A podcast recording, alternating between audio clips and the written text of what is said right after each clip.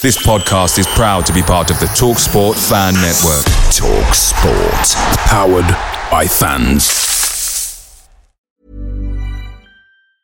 Ryan Reynolds here from Mint Mobile. With the price of just about everything going up during inflation, we thought we'd bring our prices down. So to help us, we brought in a reverse auctioneer, which is apparently a thing. Mint Mobile Unlimited Premium Wireless. How to get 30, 30, how to get 30, how to get 20, 20, 20, how to get 20, 20, how to get 15, 15, 15, 15, just $15 a month? Sold! Give it a try at mintmobile.com/switch. $45 up front for 3 months plus taxes and fees. Promo rate for new customers for limited time. Unlimited more than 40 gigabytes per month. Slows full terms at mintmobile.com. Hey guys, quick thing. The TalkSport Fan Network is proudly supported by McDelivery, bringing you the food you love. McDelivery brings a top-tier lineup of food right to your door. No matter the result, you'll always be winning with McDelivery. So the only question left to say is, are you in? Order now on the McDonald's app and you can get reward points delivered too. So the ordering today means some tasty rewards for tomorrow. Only via app at participating restaurants. 18 plus, rewards registration required. Points only on menu items, delivery fee and terms apply. See mcdonalds.com.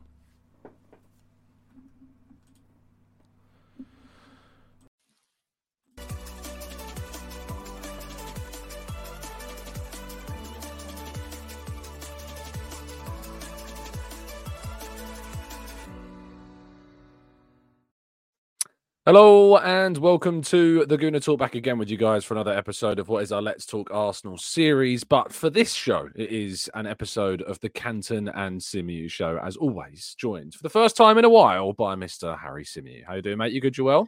Yeah, I'm good, mate. A bit cold. I've got the tracksuit and the body warmer on at the moment. I've had the heating on in here all day and I'm still cold. It's, you know, we've had this conversation before. I'm not made for this weather. Just not wide for it. True, it is the background. Yeah, for sure. I say that I've lived in the UK, but from the UK, genes all from the UK. You know, my DNA is very much here, and yeah, I still find it cold, and I have no excuse at all. So, you know, it is what it is regarding that. But I think that hopefully what will warm us up is some transfer. Oh wait, no, there's no transfers either. That maybe we'll have a good patch of form. No. Don't have that either. We're going to have to really dig deep to find something to warm ourselves up. But the chat box's positivity is certainly going to help us. Thank you so much, guys, for tuning in and joining us. As always, do drop a like on the video. You can, of course, find Harry's channel in today's video title. If you're not aware, it is the Chronicles of a Gooner, of course. Make sure you go and subscribe. How have you been enjoying your festive period, Harry, and your new year as well? I know it's 2 weeks into it, but it's 2023 was so bad that I just feel like 2024 had to come.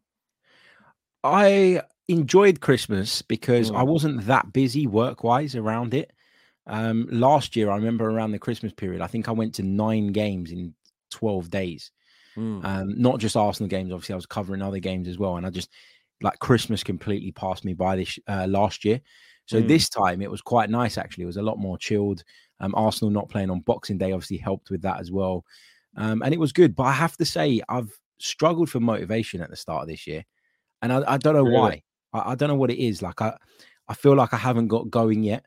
So hopefully in the next sort of week or so, with Arsenal coming back into action, we can get back onto it. And hopefully Arsenal can pick up a positive result. And this cloud of negativity can just move along. Yeah, I feel like the form over Christmas it's one of those where the year comes to an end. And so more than any other time, you remember most, I think, the end of a period. And if the period ends being last year with such a negative period of form, it just makes the year seem worse, I think, from the perspective of Arsenal. Now we've got a chance, of course, to put things right. We sadly weren't able to do that in our first game of 2024 with the match against Liverpool in the FA Cup.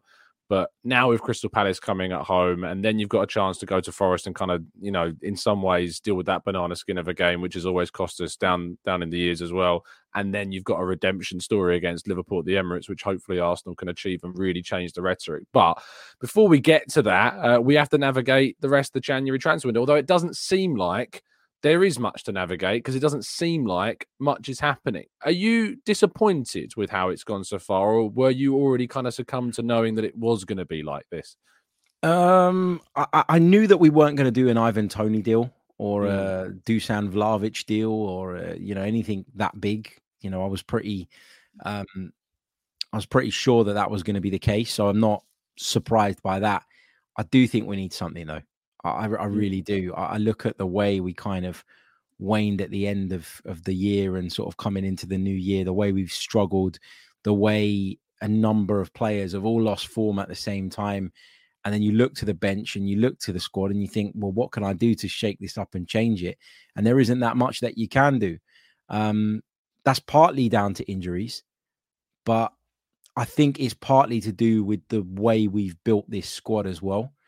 And I did an episode on it the other day, and I know a lot of people disagreed and sort of, thought that I was talking out of my backside, basically. But what I was saying was that there's obviously an emphasis on buying players that are versatile. That was obviously something that Mikel Arteta was really, really keen on last summer and the summer before that. And that is because I think he thinks that obviously when you've got X amount of money to spend, however amount of money that is, you want to maximize it, right? You want to bring in someone that can help you in more than one or two ways. But then you get to this stage, like when people draw out a team sheet and they do like the goalkeeper and they'll put Raya, Ramsdale's names underneath it. And then the right back will be White, Timber, Tomiyasu. And then you go along the team like that and you're just going, oh, look at our depth. The problem is when you've got the same names in different positions, you can end up in a position where you lose one body, one player, and all of a sudden you're short in two or three areas across your team. And obviously the benefit of the versatility is that you can play in different ways, is that you can use those players when the amount of injuries are manageable to cover one another and all of that. And it's great. But then when you have a high volume of injuries, you have a problem. And I think we've got that problem at this moment in time.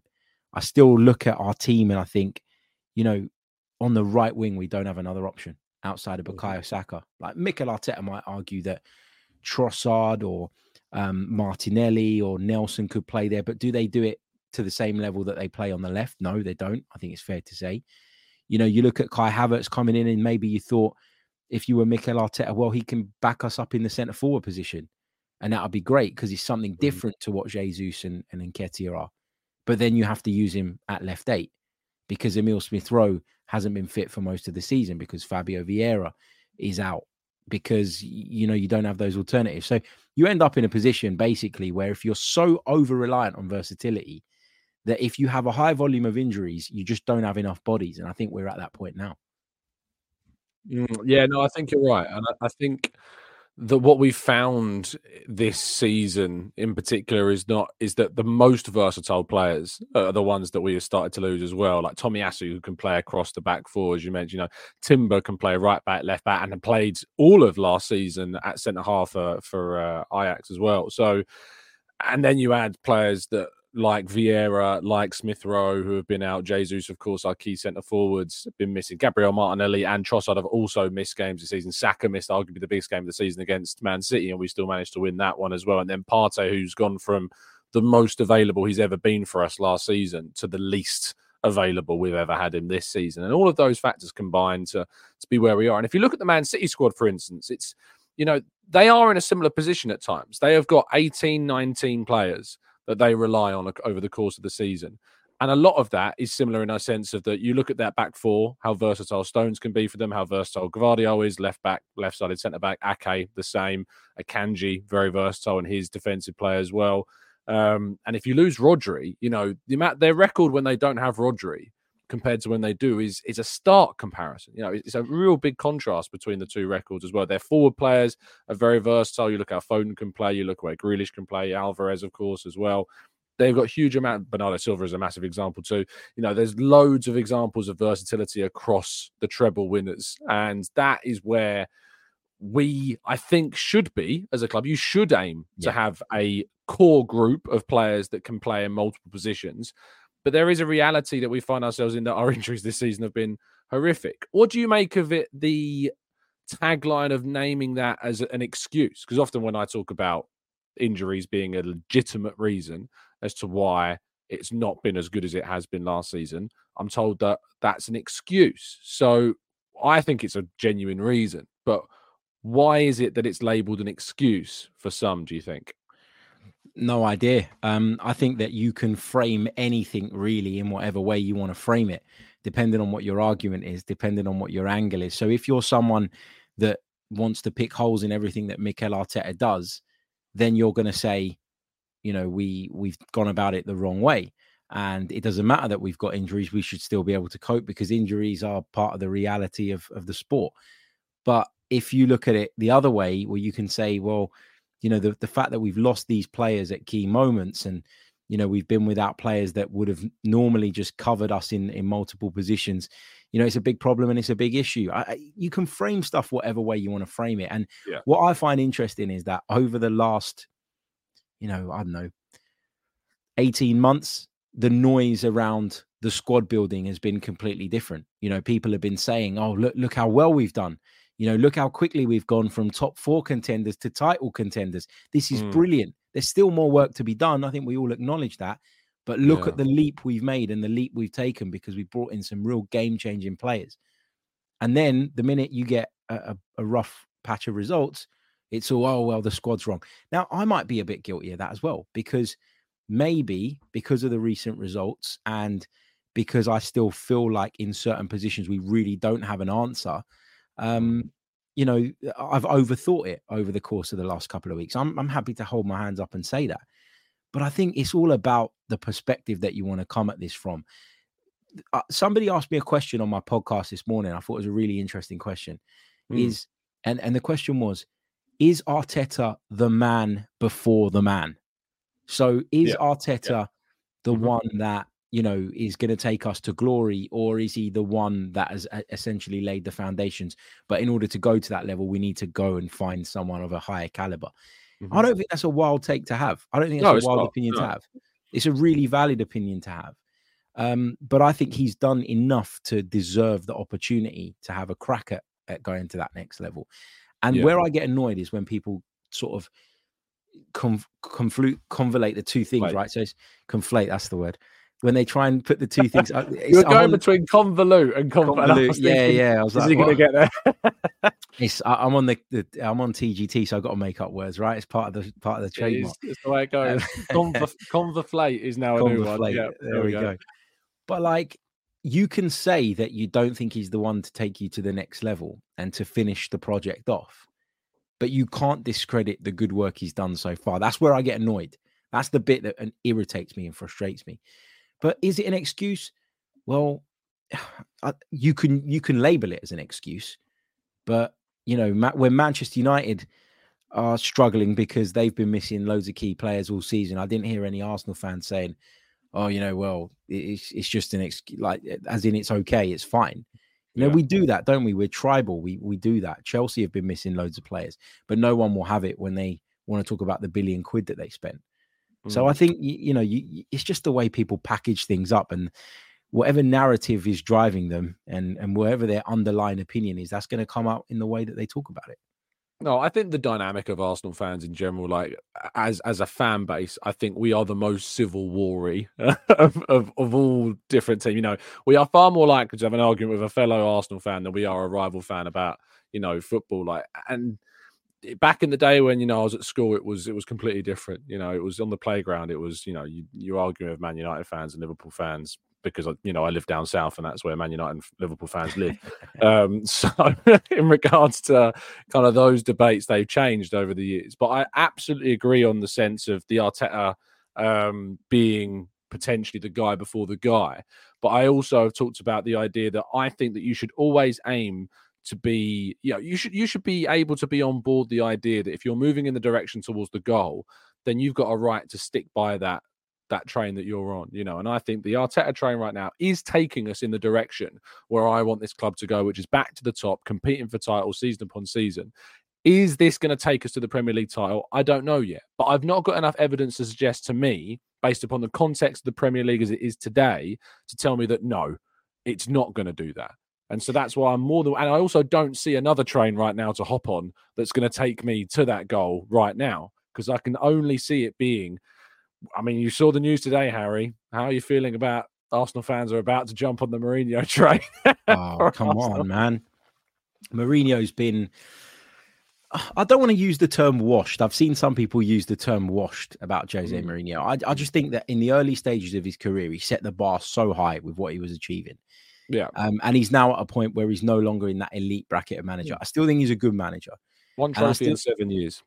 Yeah, but he's got this thing that he can sort of, I think he can create this siege mentality, and he can create a good atmosphere at a lot of the clubs he's been at. Now, it didn't happen at Spurs. And it didn't really happen at Man United, although he still, I think, got the highest win rate of a United manager since Sir Alex Ferguson. So, you know, he's still got something there. But like you talk to Roma fans, for example, and I work really closely with a few, and they love the mood that Jose brought to the club. You know, the connection that he had with the Olympico and the fans, they love that. But eventually you always get to the point with Mourinho where you go, okay, the vibes aren't really doing it anymore. And the football's dire. You know, Roma have got a lot of financial constraints at the moment, and they're going to need to build from the ground up. And they've obviously looked at Mourinho and gone, you're not the one that's going to do that for us. And that's right. Doesn't mean he's a terrible manager, but I don't think he's the answer for Arsenal. I mean, come on. The thing is, I've never said about Arteta, and I've defended him a lot, but I've never said that he's as good as Pep or as good as Klopp, because he's not. No, he's not. Right? He's not. So outside of those two, where do you go? Like, people will talk about Carlo Ancelotti. I think Carlo Ancelotti, for me, is probably, there's an argument when he retires, he'll go down as the greatest club manager of all time. Potentially. But he's just signed a new contract with Real Madrid. So you're not going to get Carlo Ancelotti. You're not going to get Jurgen Klopp. You're not going to get Pep Guardiola. So what's the obvious solution? Like, people are calling for him to go because we've had a few bad results. But where are we going next is the question, because there's no point in replacing without having a plan in place. So, yeah, I know we've kind of digressed onto the Arteta chat, but we are going in the right direction.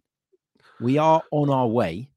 Yeah, maybe we're going to need someone else to get us over the line. I don't even dispute that. You know, I love Mikel Arteta, but you know, if over the next couple of years we're not taking that next step, then I think you have to look at it.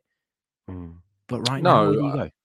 I think it's Arteta's absolutely part of this conversation about January, because he's taking a lot of flack for, you know, what we're experiencing during January.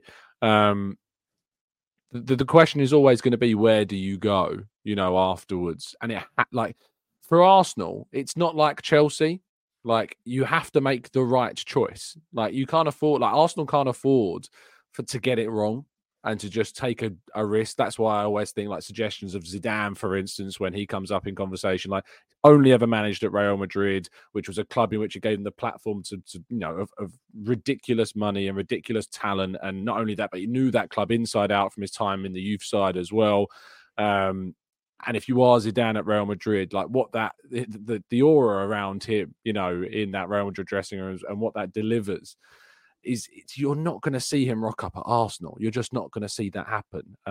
It really isn't going to happen. I think that if Arsenal go for somebody else, like, just hypothetically, like, if there was the stage after, you know, after Arteta, I think that it has to be someone of a standing who has won major honours on a consistent basis.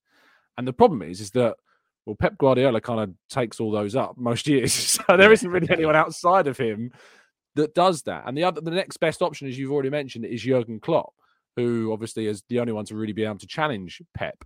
The other one you look at is in the Premier League era, modern era, is Antonio Conte, who went to Spurs. And, you know, yes, he beat Arsenal to fourth place, but did not end their trophy drought. We talk about taking Arsenal to the next level. Well, the next level for Spurs was just a trophy. It wasn't even necessarily getting back into the top four, and he couldn't do that then. Now, you might say that's because it's Spurs, but it's still a club that had Harry Kane, Heung-min Son, some incredible talent there, but he wasn't able to do that. You've got to find the right coach to take on this job when Arteta, and there will be a day when Arteta does leave. There will be a day, and you know, there's rumours at the moment about Barcelona. I think that is a potential next job for him. Is Barcelona in the future? I can see that one day potentially happening. If not, PSG as well, I think, are a potential next offer for Mikel Arteta. And when we're talking about these clubs, that's the pedestal he's put himself on. in terms of jobs if he was ever to leave Arsenal. He's put himself into the pantheon of those types of clubs. When Unai Emery left Arsenal, for instance, he wasn't talked about for those jobs. He went to Villarreal and has now gone to Aston Villa. And he's doing an excellent job, by the way, at Aston Villa. But it's the work that Arteta has done at Arsenal that is going to put him into those brackets of coaches when he's and brackets of clubs when he does one day move on from Arsenal. But he needs, while he's at Arsenal, his kind of vision to be delivered. Do you think that Arteta expected to have more backing in this window, or do you think he would have been savvy enough to know that whoever he signed in the summer, especially when Raya came in on loan and the indications that gave us about where... Do you think he went into this season knowing that he'd go through January without much else? I think he had to. I think the club had to. And I think we as fans should have seen it coming as well. Mm. I've been saying it for maybe a year. And someone pulled up a comment that I made about a year ago saying, we shouldn't listen to you because you said that we don't have any money. And then we went and bought Declan Rice. I never said that Arsenal don't have any money. I said that at some point... Saying something you said and taking it in the wrong way and then saying it differently. That doesn't happen. Don't be never happens, does it? What I said was, given the overhaul of the squad under Mikel Arteta and our inability to get decent money for a lot of the dead wood that we've had to move out along the way, we were always going to face a point where either because of profit and sustainability rules or because the Cronkies just weren't going to do it anymore, we were always going to hit a bit of a brick wall in terms of being able to spend. Because for 3 or 4 years, Tom, we've just spent. Yeah. And we've hardly bought anything in the other way. So if people didn't see a point coming where we would have to slow that down, whether that be because of rules or because of us as a football club not having the capacity to do that or the ownership not having the want to do that, then I don't know what planet you've been living on, because it was always going to happen. You go and spend 100 million on your marquee midfielder in the summer. One of the big debates that always comes up is, should we have bought Kai Havertz? Should we have signed Kai Havertz? Should we have spent... That was going to be my next question, yeah. Yeah, and look, I think we overpaid for Kai Havertz. Never shied away from that. And it goes back to the point that I was making about the versatility thing. I think that a lot of the reason that Arsenal were willing to pay what they paid was because they looked at him and went, well, hold on a minute. He's not just a solution to the midfield if we need him there, but he's also an option up front for us. So it's kind of like we're signing two players. I think he will. I don't think he's a solution for the midfield at all. No, that's my view. Yeah. No, I don't either. But I think that's how they looked at it. I think that they were willing to go that extra mile on the cost because they thought that he would be able to offer them cover in a number of positions. But then if you don't have a left eight all season, then his ability to cover you up front and give you something there is limited, isn't it? So it comes back to that point of maybe we were better off buying two 30 million pound players that are specialists in each of those two positions and doing it that way. So I accept there's a debate there, but he hasn't been our worst player this season. He hasn't been culpable for some of the defeats that we've suffered. And this just lazy analysis around him all the time. It drives me mad. If people want to say that they don't agree with the signing, don't think it was the right thing to do, I accept that. And I think I'm kind of maybe on the side of that, having seen, you know, how our squad has evolved over the last sort of 6 to 8 months or whatever. But it's just, let's look at what the actual problem is. And I think it's the approach that we've got slightly wrong rather than, you know, trying to scapegoat one individual. Yeah, I think that the Havertz situation is a genuine point of criticism of the club's recruitment at the moment. If you were saying making a judgment on January 16th, I'd say yes, Arsenal could have better spent £65 million, and I don't think that's controversial, you know, to say that at all. But the fact of the matter is that of the work that Arsenal have done in the market, in terms of the investment, I had reason and still have reason to trust what they choose to invest in because of how they've turned a club from when obviously Arteta took over in 11th and taken them to a title race in 3 full seasons. And we're now into this 4th full season in a position where it is 4 full season. Yes.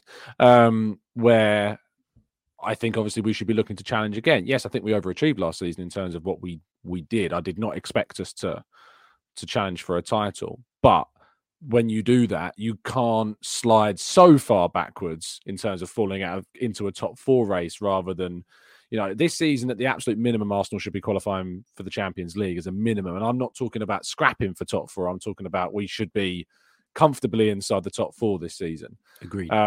Otherwise, I think we have regressed. And so Arsenal spending is something that will come more under scrutiny as the years go by now, especially with these profit and sustainability rules, which are going to mean that if we make an error in the market, the punishment for making that error is more than ever before. We always used to say, me and you back in the day, like we're talking 5 years ago, we used to use the line of, because it was very much relevant at the time, of Arsenal can't afford to miss in the market. Whereas City and Chelsea can go in and spend huge amounts of money on players that aren't going to work for them, and then they can just go and spend again. But now, with the prevalence of profit and sustainability, that can't happen. Do you want to jump in? Yeah, you're right. You're absolutely right. Like, you can't afford to miss. You know, we have missed, but not just with Kai Havertz. We've missed a lot over the last few years. And I think every manager misses. I think every recruitment team misses. I don't think you will find a club in world football that haven't put down a big amount of money on a player that it didn't work out for. Even Manchester City, Calvin Phillips. You know, what a waste of money that's been. You know, you look at how many fullbacks Pep Guardiola's been through, how many goalkeepers he went through at the start.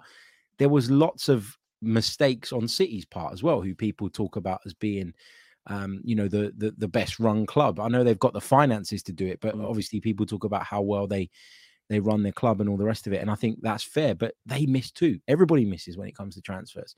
The problem is that on the one hand, the profit and sustainability stuff is handicapping us now. And causing us a problem in terms of, you know, the next bit of our build. It puts a spanner in the works. But at the same time, in the long term, I actually quite like it. I want this to be in place. I don't understand why people are up in arms about it. It needs to be there. I get one criticism of it, which is it's too late. It's coming too late. I think it's good that it's here, but for me, it's too late because the likes of City and Chelsea have already built their foundation.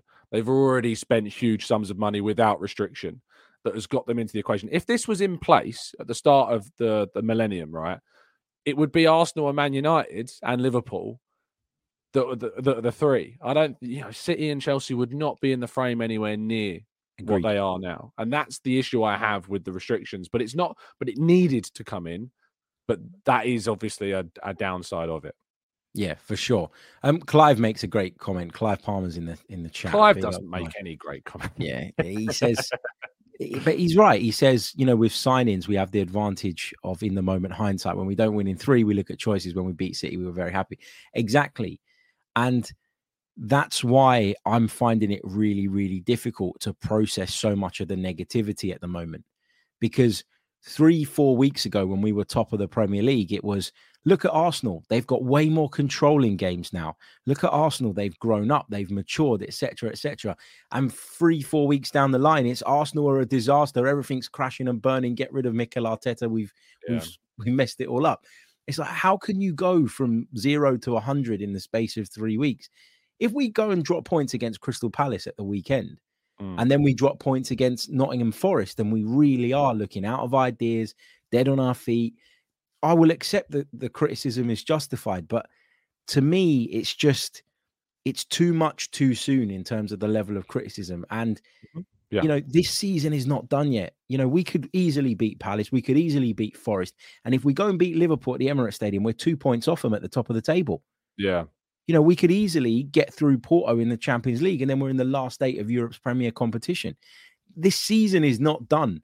And last season should have taught us that it's not a sprint, it's a marathon. You know, that should have taught us better than anything else. That should be a real lesson learned for us. We maybe in some cases got carried away last season, hoping for a positive outcome. Let's not get carried away with the potential of a negative outcome, because there's still a lot of football to be played. Yes, there is an awful lot of football to be played. And I think that you're right.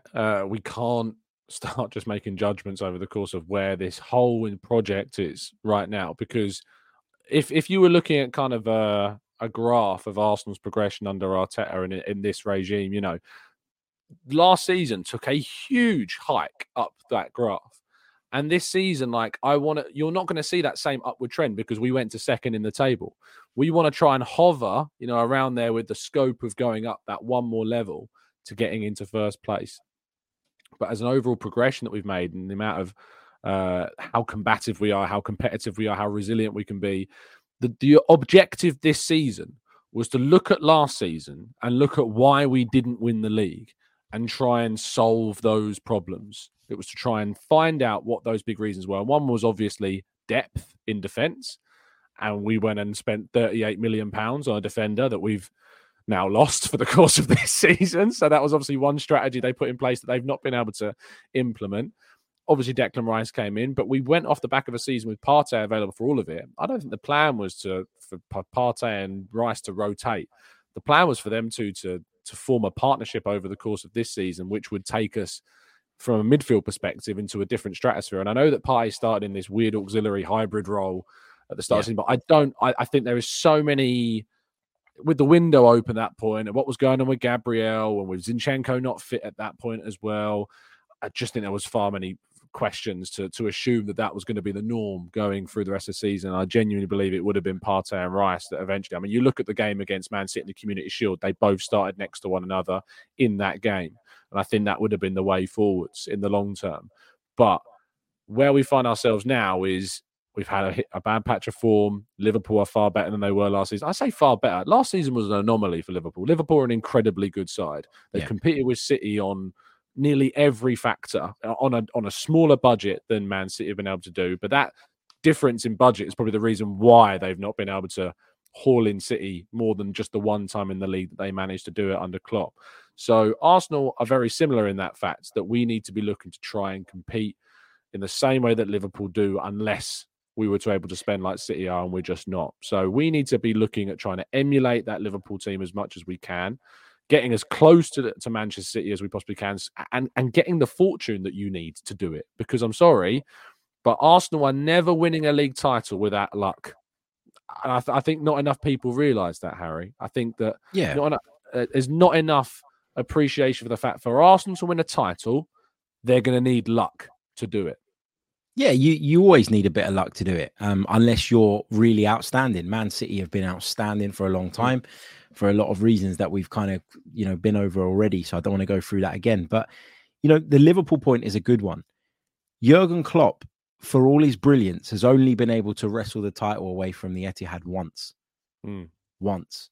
Now, that's not because he's not very good. It's not because Liverpool aren't very good. It's because Manchester City are that good.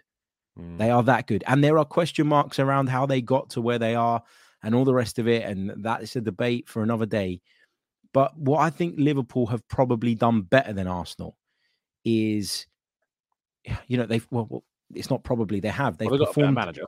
Well, yeah, they've got a better manager, of course. But they've also done really well in terms of picking up bits of silverware along the way outside of the Premier League. Yeah, you know, in terms of cups, Champions League, they've had a couple of really good cracks at the Champions League as well.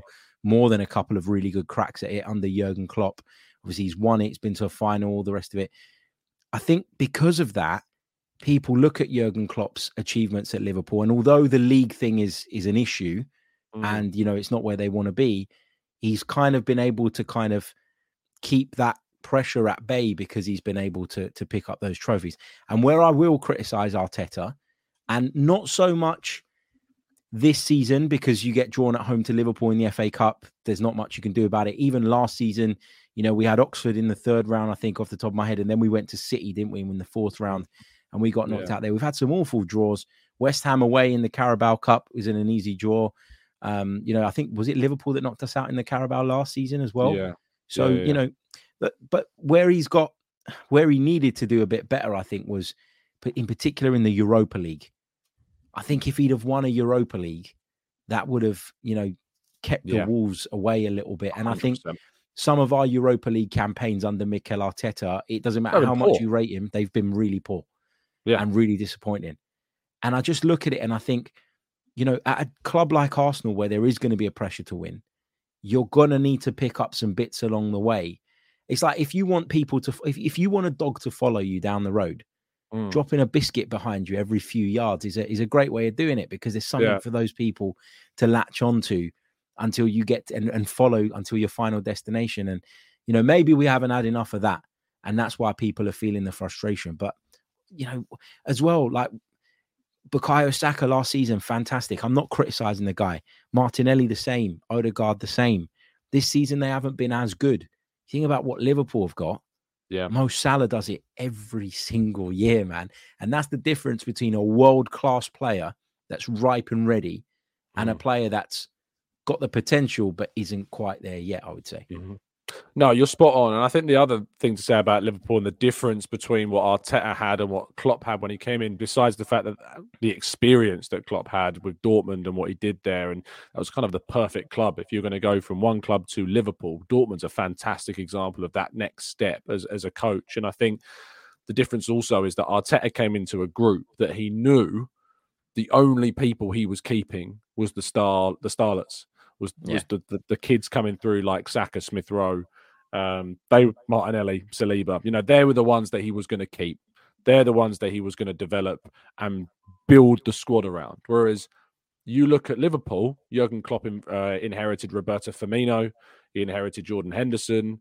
He inherited Felipe Coutinho, of course, who, yes, was sold, but was there during a key period in which they then ousted Arsenal from the top four and replaced them in fourth spot, which then got them back into the Champions League, which Arteta was at a side that had been without that Champions League for a significant period of time. Klopp inherited a team that had only just, I think, 2 seasons prior, very nearly won the league themselves as well. And so it's important to remember, of course, what ultimately Jurgen Klopp inherited and then added to whilst he was there as a manager. And it was that recruitment. You look at the signings they made during the time that he was there. First full summer, Mane and Wijnaldum come in.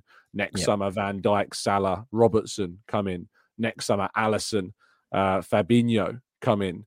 And the following summer, they didn't sign anyone other than Minamino in January, because they'd already built a side that was looking at trying to challenge. I think that was the season that they won the was that the Champions League winning year? I think it was in 1920. Yeah, I think was that so, yeah. Before? And then the following year they had Diogo Jota and Thiago. You had like a Bayern Munich world-class midfielder to your team as well. And yes, his availability's not been great, but they had the youth and the depth to be able to add that next piece of the puzzle. Luis Diaz and Canate come in the season after, and then they can add Darwin Nunez and Cody Gakpo to their attacking options. And then this summer, of course, they've had to kind of rip up the midfield after Jordan Henderson has gone and Fabinho has moved on as well. And now you've got players like Szoboszlai, McAllister, Gravenberch and Endo. That's 4 midfielders coming into that squad this season. And ultimately, Arteta has had to look at that squad that he inherited. I'm going to have to change the title of this video because we've been so much not off talking about January, which is fine. I like it. But what is so interesting about the difference in projects is what their starting points was as coaches. And also, the other thing before I let you chime in on this is that Jurgen Klopp came into a Liverpool team that knew that Man City were their target. Arteta comes into an Arsenal team that knows that it's not just Man City, but that Liverpool are also there. And yes, last season they weren't as good, but Liverpool realistically are always going to be there as well to try and battle away with at the title. And so that changes the dynamic as well. Yeah, it does. It does. And I think about all of that. And I think, yeah, you know, there's a lot of valid points there, and there's a lot of reasons for why the kind of situation has unfolded the way it has and stuff. And I'm not for a second saying that I want Mikel gone. Yeah, you know me, Tom, you know, I'm very much on the Arteta train. He's driving it, guys. Yeah, that's it, man. That's it. I'm the guy that says mind the gap and all the rest of it. Like, I'm really wanting this thing to work, and I think it will eventually. But also as well, like in football, you can never really get to a point, I don't think, where your squad is, you know, perfect, and I don't think you can ever get to the point where. And there it is, that's as good as it gets on this stage. Nissan Townstar EV strikes again. It's an unstoppable van, unstoppable. Look, just fantastic. You can actually see the ProPilot technology in action. Effortless parallel parking. It moves with all the confidence that comes with a 5-year warranty. And with a bench full of all-star van experts, there's real strength in depth here. That's all-star quality. Search Nissan Townstar EV and visit your local all-star van centre to see for yourself.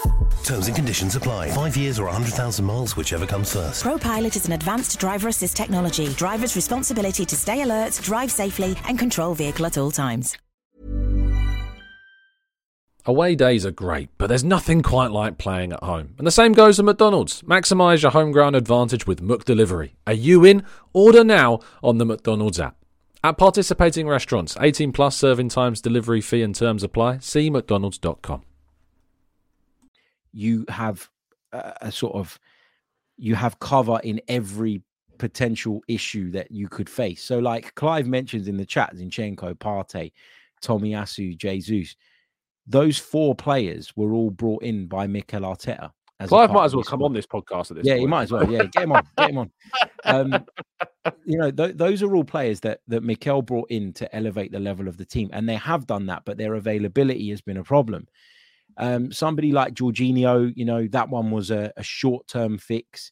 You know, I would even consider giving him another year extension, to be honest, because I think when he's come in at every point this season, he's been fine. I think he's been really good. But, you know, you think that you've got your cover in this position and that position and that you're ready to go. And then somebody goes off the cliff in terms of their injuries and somebody's form drops off that you didn't expect. I don't think you can ever get to a place where everything is as you want it. And that's where maybe a top-class manager earns his money, you know, by being able to make those slight tweaks, maybe adjusting systems, maybe changing things in game and giving you those slight advantages. But, you know, and that's what Klopp has, and that's what I think Pep has that maybe Mikel hasn't got yet. But we also have to be realistic about his journey as a coach and how he's still at the very beginning of that.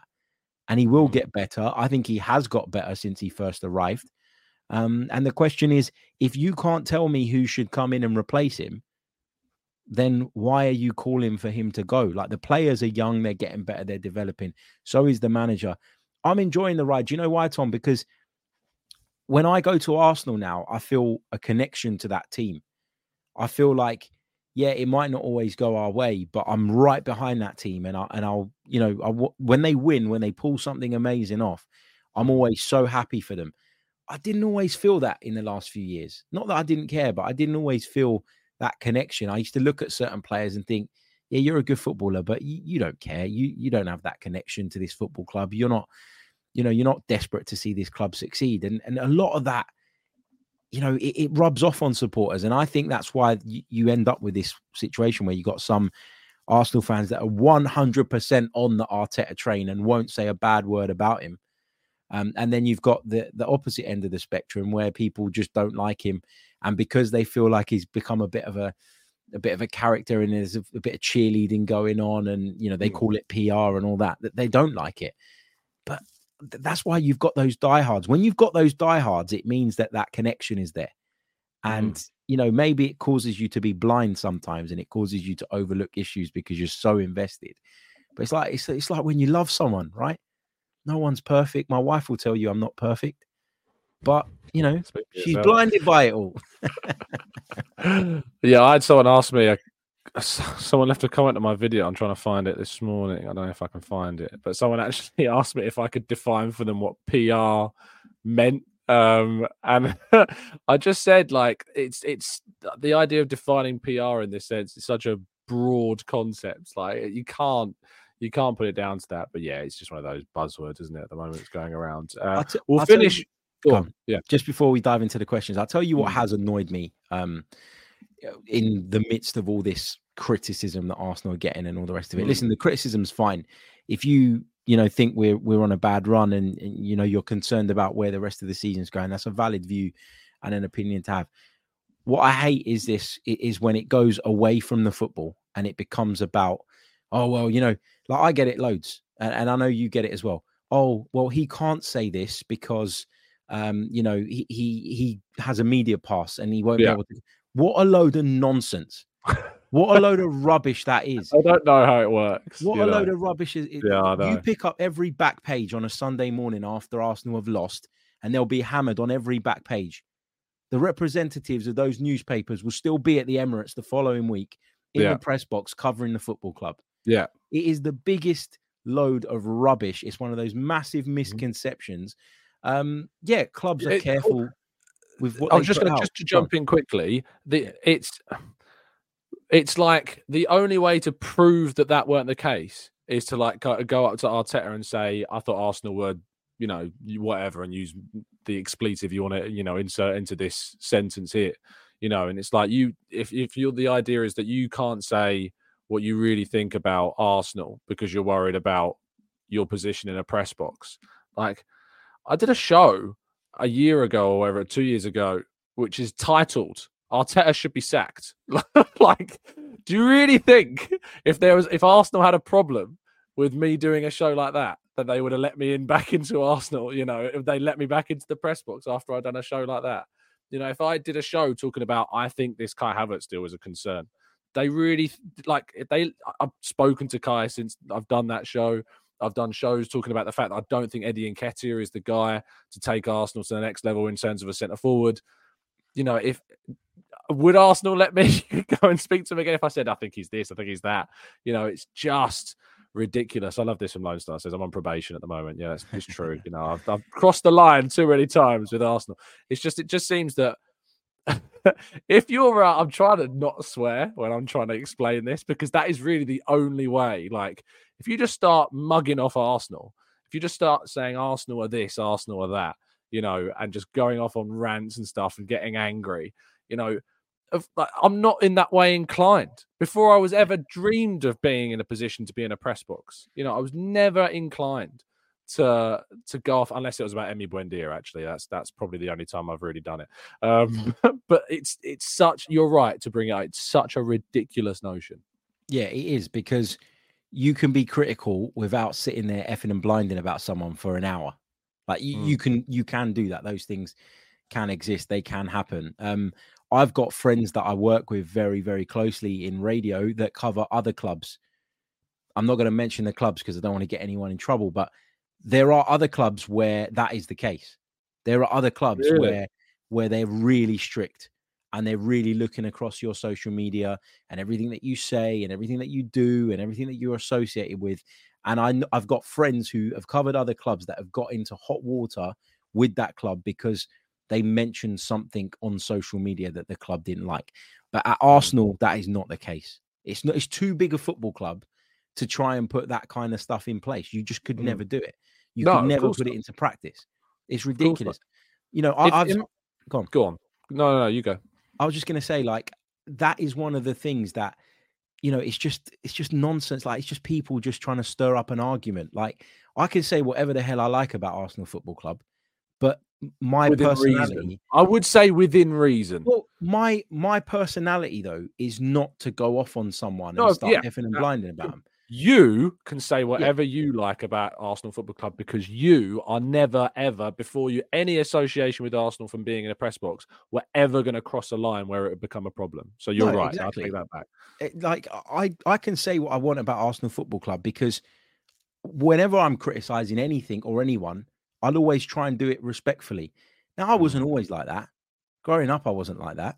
You know, you learn that as you become an adult and as you grow up. Some people haven't become adults, clearly, because they do sit there and you know, F and blind and whatever. And that's fine. That's up to them. That's the way they want to do it. But this false narrative that, you know, because we've been in a press box, it means that we can't criticize the club is, you know, take this for an example. I'll give you one example. Right? I really respect the guy as a broadcaster, but I don't agree with his opinions on the Arsenal in years gone by, especially Adrian Durham.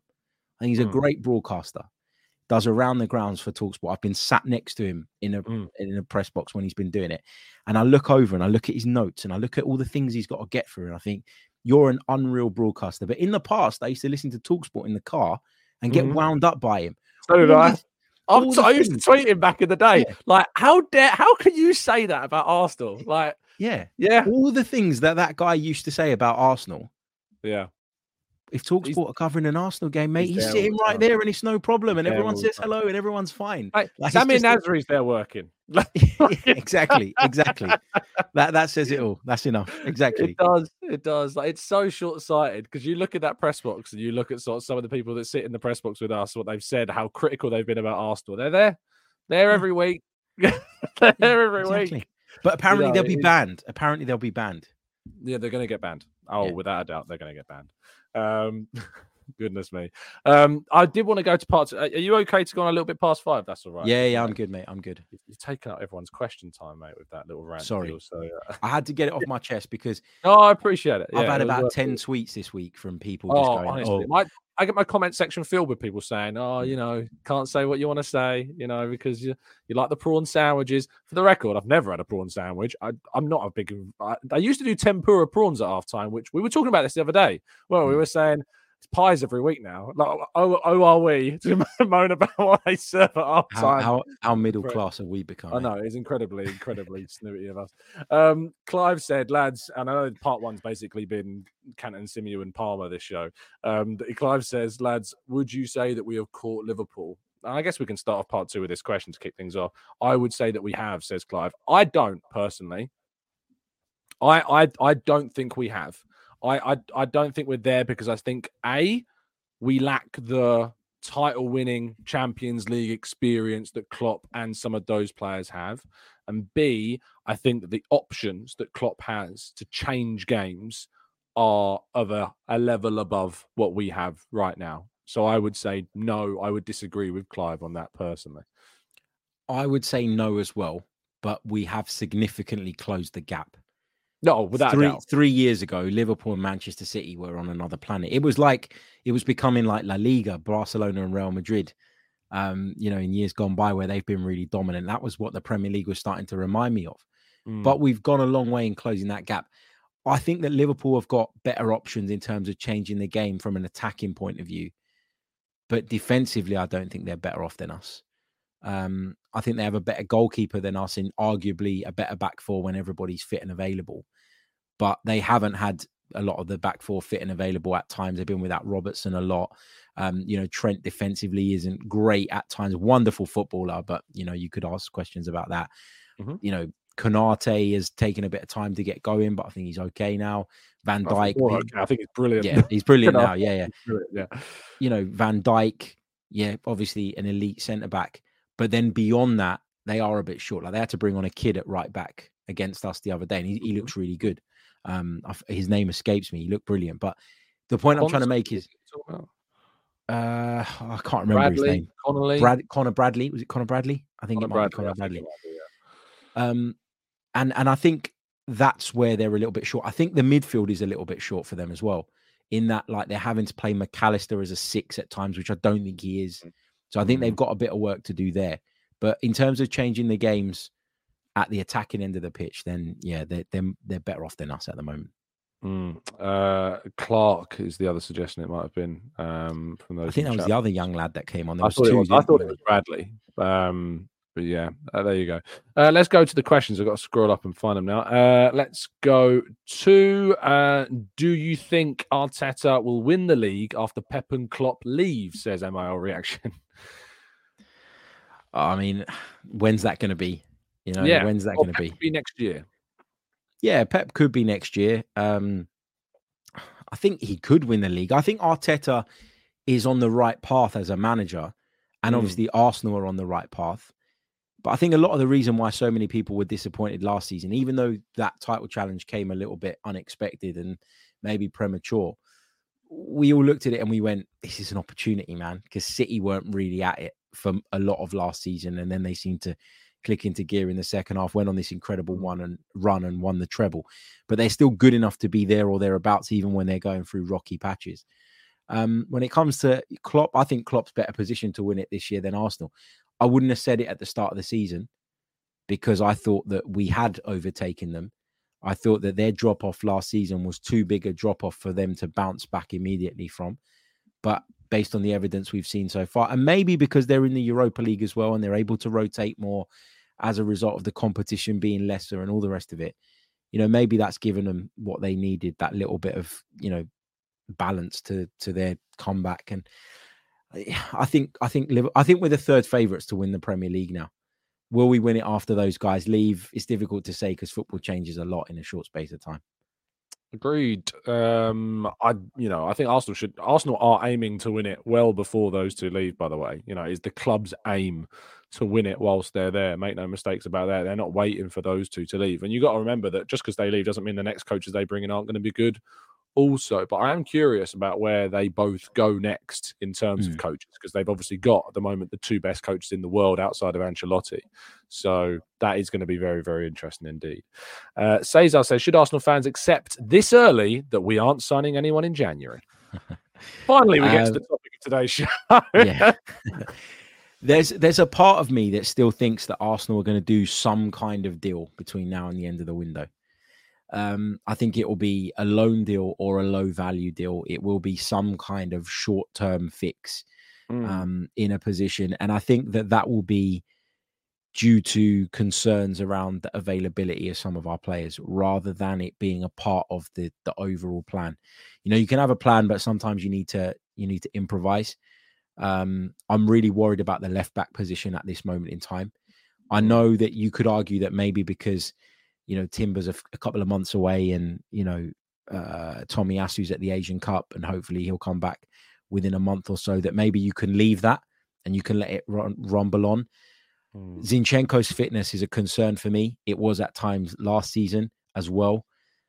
I think fullback, left back, probably more so for me is the concern and the issue. Yeah, MM saying Cedric close to Besiktas, apparently, according to Turkish. I've seen Portuguese sources saying this as well. I knew that there was Turkish interest in him, so it wouldn't surprise me.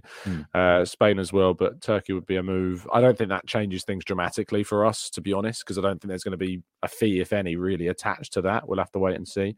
But it does obviously mean that if we don't sign anyone at fullback and say we have a crisis at right back and we don't have Cedric, you know... I reckon there will be suggestions that we shouldn't have let him go. That said, I think Cedric is of a level where I really don't think that there is much of a debate about if it's worth playing him or Raw Waters. I really don't think that is enough of a difference between the two to make me think that it was worth not letting Cedric go. Go on. I find the Raw Waters thing really interesting because if you go back to not the last preseason, the one before, do you remember he started a game against Nuremberg, a preseason game? Right side of centre-back. Yeah, and I looked at him and I thought, yeah, do you know what? And I think he played a bit at right-back as well. And I looked at him and I thought, for him to be on the cusp, this guy must have something about him. And I'm not saying he doesn't, right? But I've covered a few under-21s matches for the club over the last couple of seasons. And I've watched him on a few occasions. I watched him in the Youth Cup final as well. Last season, I was at that game, reporting on that game. And... He doesn't stand out to me anymore. And, you know, people keep making the case, well, we should be pulling these young lads up and bringing them in. I actually think, and, you know, some people would disagree with this, I think the gap between the first team at Arsenal and the academy players has never been greater. I don't think you're so spot on. Like, I'm so glad you said that. I've just batting away this argument about Arteta doesn't give youth the chance. For like the last couple of weeks, because the argument that Arteta doesn't give youth a chance relies on him taking not only a massive risk on a kid that is not yet ready for senior action, and secondly, is in a position whereby there's so much pressure on Arteta to succeed. If he throws a kid in and it backfires, not only is it terrible for the kid, but that then gets used as a stick to beat Arteta with himself. And you're right. Like Waters, when I talk about Waters and Cedric, that's just I think how low my view is of Cedric's contribution to the team more than anything. It's not a it's less of a thing about how highly I rate Raw Waters. It's more about how less I rate Cedric. But I think you're right. Also going back to the question on transfers, that the fullback and defensive area for a short-term option is more likely. If Arsenal had the capacity to spend on a permanent player, it would be a midfielder for me to go for in this window. But a short-term player, I don't see a midfielder that you can get really that's any better than El Neni on a short-term deal. Yeah. So just keep El Neni. Focus on getting the front lads back firing again. Like however you do that, you know, it's obviously that's the job of the manager and the coaching staff. But we all know it's in there. We all know they've got it. We saw it last season. And, you know, we just need them to click. It's not always as simple as going, oh, go and buy this, go and buy that. And when people say, oh, someone said to me in my comments earlier today, it was, I'm not saying that we're going to go and buy a Tony or anyone like that, but surely we're going to sign someone on loan. And I'm like, okay, so if a player is allowed by their club to go out on loan, it means one of two things. Either A, they're not good enough to get into that team. Therefore, are they good enough to get into our team? And B, there's been a falling out or something, or there's a financial reason that that club want to just take a bit of weight off their shoulders, palm the wages off onto someone else. You still need all the parties to agree to that deal. Mm-hmm. It's no good going to AC Milan and saying, can we loan Rafael Leao? It's not going to happen, is it? So you're going to go and get a player that is of a certain standard. And sometimes you can find a solution for a very specific problem that you have. But generally, it isn't that simple. And it drives me wild that people think it is. You know, the gap, just quickly on that gap between the academy and, you know, the first team. He won't mind me saying this. I had a conversation with Jeremy Aliadier when we were commentating on one of those academy games. And it wasn't a criticism of any of the young players or anything, but we were talking about the difference between the way it all works now and the difference between the way it worked when he was in the game. And he was saying that when he played at Arsenal, there was a reserve team, right? He used to play at Barnet, Underhill, all the rest of it. And it would be on a Monday night. And that game would be an opportunity for the younger players to learn and develop, but also some of the players in the squad that didn't get a game in the first team, they could go off to the reserve game, get a few minutes under their belt, whatever. And so it benefited them because it kept them sharp and it kept them, you know, ready for match action. But it also benefited the young players because they'd have sometimes 2 or 3 professionals of a higher level dropping down and they could learn from them and they could play with them and they could work with them and all the rest of it. He mentioned a time where Dennis Bergkamp was coming back from injury and played 45 minutes or whatever it was with the reserves. That used to get you in the position where you're ready then when you're called upon to bring you into the first team picture. Now it's nothing like that. I prepared one day to do an under-21s game. And when I turned up, there were 7 players from the under-18s that had been pushed up a level because they decided to make that decision. I can't judge the under-18s playing at under-21s. And I certainly can't judge under-18s playing at 21s as to whether or not they're ready to play in the first team. So it's really different now. No, it is. I can't believe you criticised the club, by the way, there, seeing as you've done some work for them. Unbelievable, really. I know, terrible. Sack me. Possible, some might say. Louis says, how long do you give Arteta? And do you think the Cronkies will press the panic button? If so, then who would you get as a replacement? Oh, God's sake. Replacement, I don't know. Not God's sake at the question, just I can't think off the top of my head of who I would go for. And that's why it's not... there isn't one, mate. Yeah, that's why it's not an easy thing, is it? And that's why it's not as binary as saying in or out. Do I think the Cronkies will press the panic button? No, I don't. No. Again, I'm going to be critical of the club, maybe. Oh, yeah, I'm going to do it. When the Super League debacle happened, we were all really, really critical of KSE, like really badly. Like we all looked at it and thought, what on earth are you doing? And they weren't the only ones that had signed up to this thing. And you got to say that to be fair. But then there was a bit of a shift where I felt that the club and the ownership of the club were making a conscious effort to push forward, and they were making a conscious effort to stay more in line with the fans. They say, obviously, that they want to push on and that they want to go and win all the biggest trophies and all the rest of it. But there is going to come a point where their business interests come into play as well, as with all ownership, with the exception of a few ownerships that have unlimited funds, as we know, that are state-owned and all the rest of it. And, you know, for them, money is not an object. It's not about business at all. Until we go and win something big, there's always going to be that question mark around KSE as to how far their ambitions actually go. Yeah. So for me to be able to answer that question as to when they would press the panic button, I'd need to know for sure how far their ambitions go. And as good as things have been over the last couple of years, and as much as there's been money invested in, obviously the club's money, but been invested in sort of players. And, you know, they've restructured a few bits of debt that we had to make more money available. As good as that's been, I still don't know the full extent of their ambitions other than what they say. And they're never going to say anything other than they want the very best. So I'm unsure about that. I can't tell you at what point they press the panic button. My view of it is that Stan is pretty detached. Yep. But that Josh is very invested in Arsenal. That's the sense I get from listening to him speak. That's the sense I get from the very rare opportunities I've had to see him when he's over at Arsenal games, when he's talking to Edu, and I overhear like conversations in past the mix zone and stuff. I think he is really invested. I think he's bought into the tribalism of it a bit. You know, the Arsenal identity, the hatred of our rivals, the history. I think he's bought into that, and I think that he obviously is making the decisions of what KSE do with Arsenal. I think that it's just kind of a sign off from Stan more than anything else, and that Josh is effectively the owner of Arsenal, if you like. That's how I view him, at least. Yeah. I know Stan will be the guy who owns KSE, but for me, I look at Josh as the owner of Arsenal, making the decisions from an ownership level.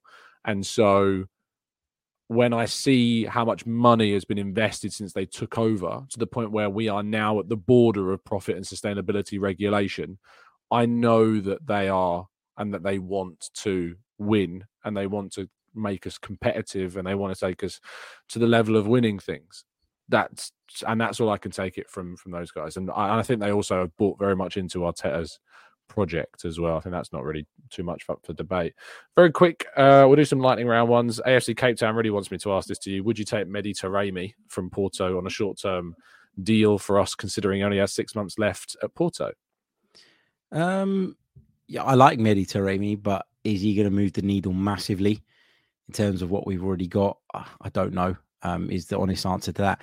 If he's only got 6 months left on his deal at Porto as well, what kind of short-term deal are we going to get? Are we going to have to pay? We're going to have to pay to get him out of Porto, basically. Why would they sell to their Champions League opponent? yeah, there's that as well. Would he be cup-tied? Is that a thing in the Champions League? I think they removed that rule, didn't they? Okay. I think they removed that rule with the Bamiang. Do you remember Bamiang? We signed from Dortmund, and he couldn't play in the Europa League because he played in the Europa League for Dortmund, but they removed that rule. I think they did. So, yeah, no. Regardless. Yeah. I'd rather play Havertz up there than Taremi. Yeah. Agreed. Patrick says, hi, guys. Do you think Rice's defensive workload in midfield is too much in our current formation? We looked more secure against City in both games with Partey and Jorginho supporting him. 100%. I think right now, while we're going through this difficult phase, I think we're better off playing Jorginho and Rice in midfield with Odegaard. I think you get a better Odegaard when it's Rice and Jorginho as well, because it gives him a bit more of a platform to be a bit looser in his own position.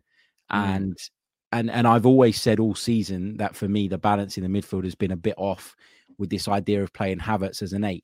Now, Havertz has done what he can in terms of defensive contribution. I think his height gives us something when we're defending set pieces, for example. And that's fine. It's not a criticism of Havertz. I just don't think it's his game. I think that actually, yeah, Jorginho and Rice is the best combo for us. And I prefer it when we play with that almost double pivot. Rice has a bit of license, but Rice has got that mobility to get back in and help when he needs to. You can't leave Jorginho there on his own. You can get away in some games leaving Rice on his own because of the difference in mobility. But it is all about balance and combinations for me. And I like the Rice and Jorginho thing. Controversial take. I think Jorginho is a better progressive passer than Declan Rice. So I actually like... Controversial? I said it once and I got absolutely hammered for it. I think... Really? I think that Jorginho from the 6 will break the lines better with his passing. Yeah. I think Rice does get you up the pitch, but he does it by carrying the ball. Yeah. And what's Jorginho's best trait as a footballer? So for me, I actually prefer to have Jorginho at the 6. And Rice slightly next to him. If you've got Partey there, different story, because Partey is as good as Jorginho at doing that. And better, but I think that's where we've lost something. Yeah, for sure. We missed that. And, you know, when Jorginho played against Liverpool with Rice ahead of him, we dominated that first half because of how we kind of, Hugh Wizzy calls it wok football, you know, just constantly going round, you know, the 18-yard box. Like, It's so true that is just suffocation of the ball around their box, getting as many chances as you can, continuously recycling, and that's important. Matt G says, Tom, are you worried about your role as Arsenal's PR man by having a loose cannon like Harry on the show?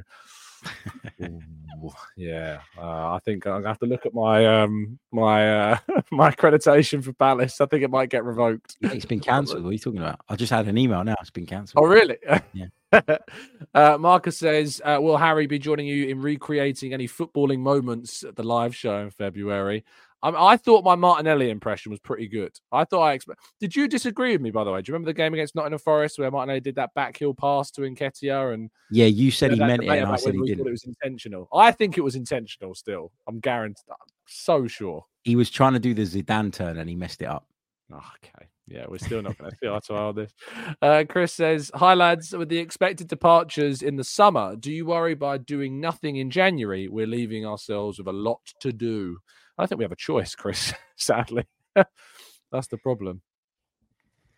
I don't think we have a choice either. I think, you'd like to take a step in January, wouldn't you? So that you're ahead of schedule when you go into the summer and you've got less to do in terms of getting to where you eventually want to get to. But it's one of those things. There's no point in debating it because we've got no choice, basically. No, exactly. Clive and a really annoyingly good question. If Rice went to City, would he play 6 or 8? And the reason why it's such a good question, because I saw it and I was thinking, in my head, I went, 6. And then I went, The thing is, with Rodri's been so good going forwards and getting clutch goals and clutch assists for them at times. I feel like he would play deeper. But then I look at Arsenal and think, well, if Partey's back and Jorginho's back, I'm playing Rice ahead of them with them deeper. It's a really good question. Would he play? Is the question. It is a really, really good question. I don't think that Rice is as good as Rodri. I don't think that's unfair to say. I don't think that he can give you what Rodri gives you in the attacking third as well. I think Rodri's got a bit more guile about him. I think he's got more to his game, essentially. I think Rodri is he's the prototype, deep lying midfield player. He's exactly what you want in every department. I think Pep would have looked at Rice if he had him there and would think that, given that he likes the likes of Bernardo Silva and De Bruyne in those midfield positions, I think he would have seen Rice as a little bit too clunky to play as an 8. Does that make sense? Yeah. I think he'd have him as a 6.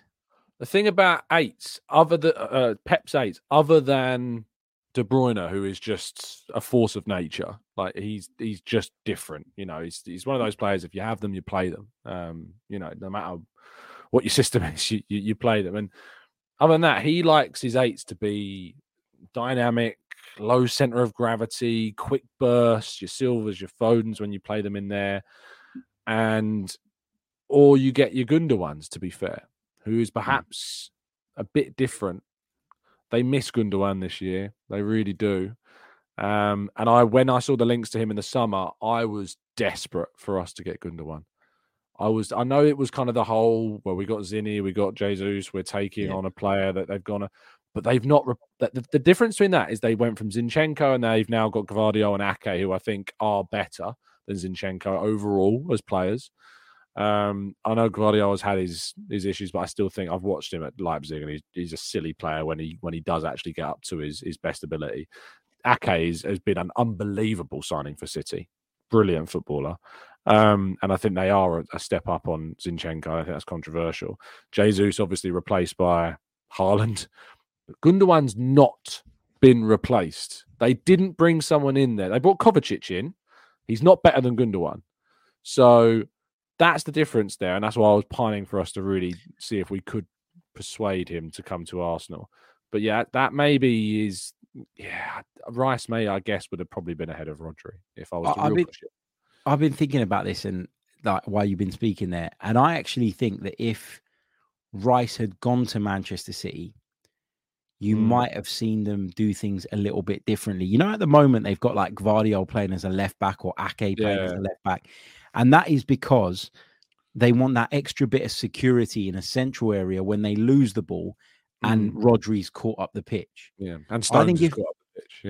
Yeah, exactly. I think if they had a Declan Rice, you might see, and he'd go into the side as maybe as an 8 on paper, but he'd be part of that, you know, that midfield duo with Rodri.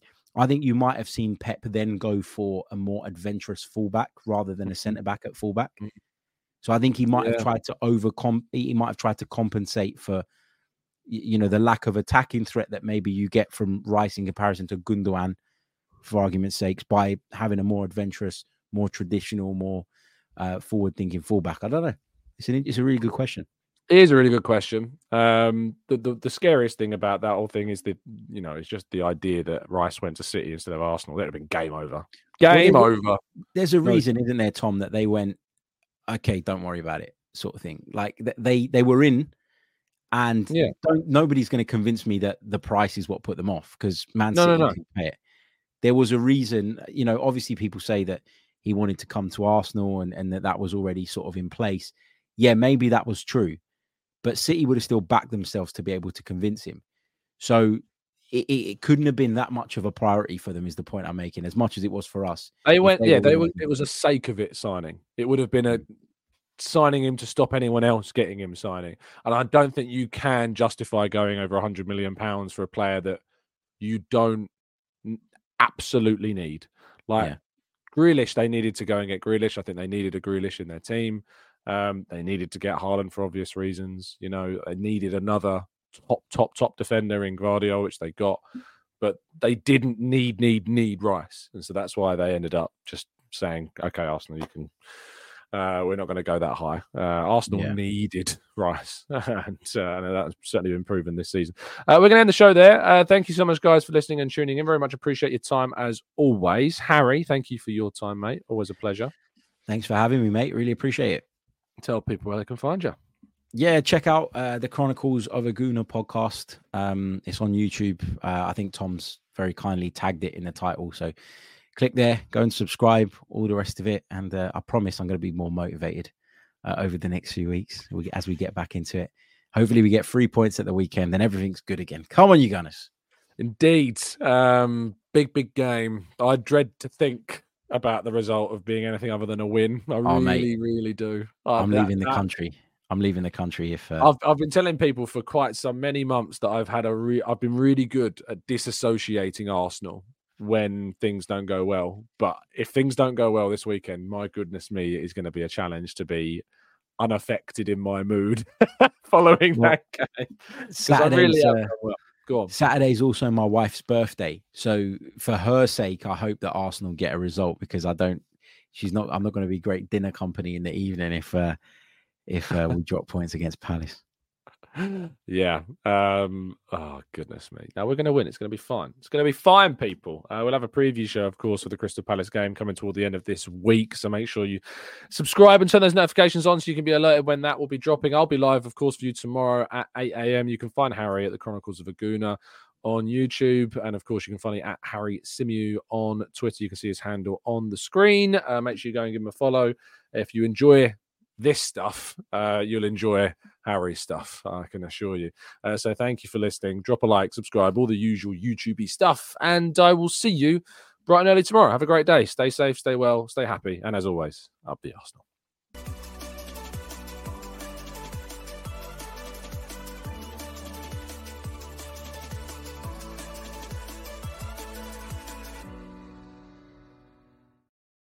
It's the 90-plus minute. All your mates around, and you've got a McNuggets share box ready to go, and you know a late winner's coming. Your mate's already got booked for a double dip in, and you steal the last nugget, snatching all 3 points. Perfection. Order now on the McDonald's app for your McDelivery. You in? At participating restaurants, 18 plus, serving times, delivery fee and terms apply. See mcdonalds.com.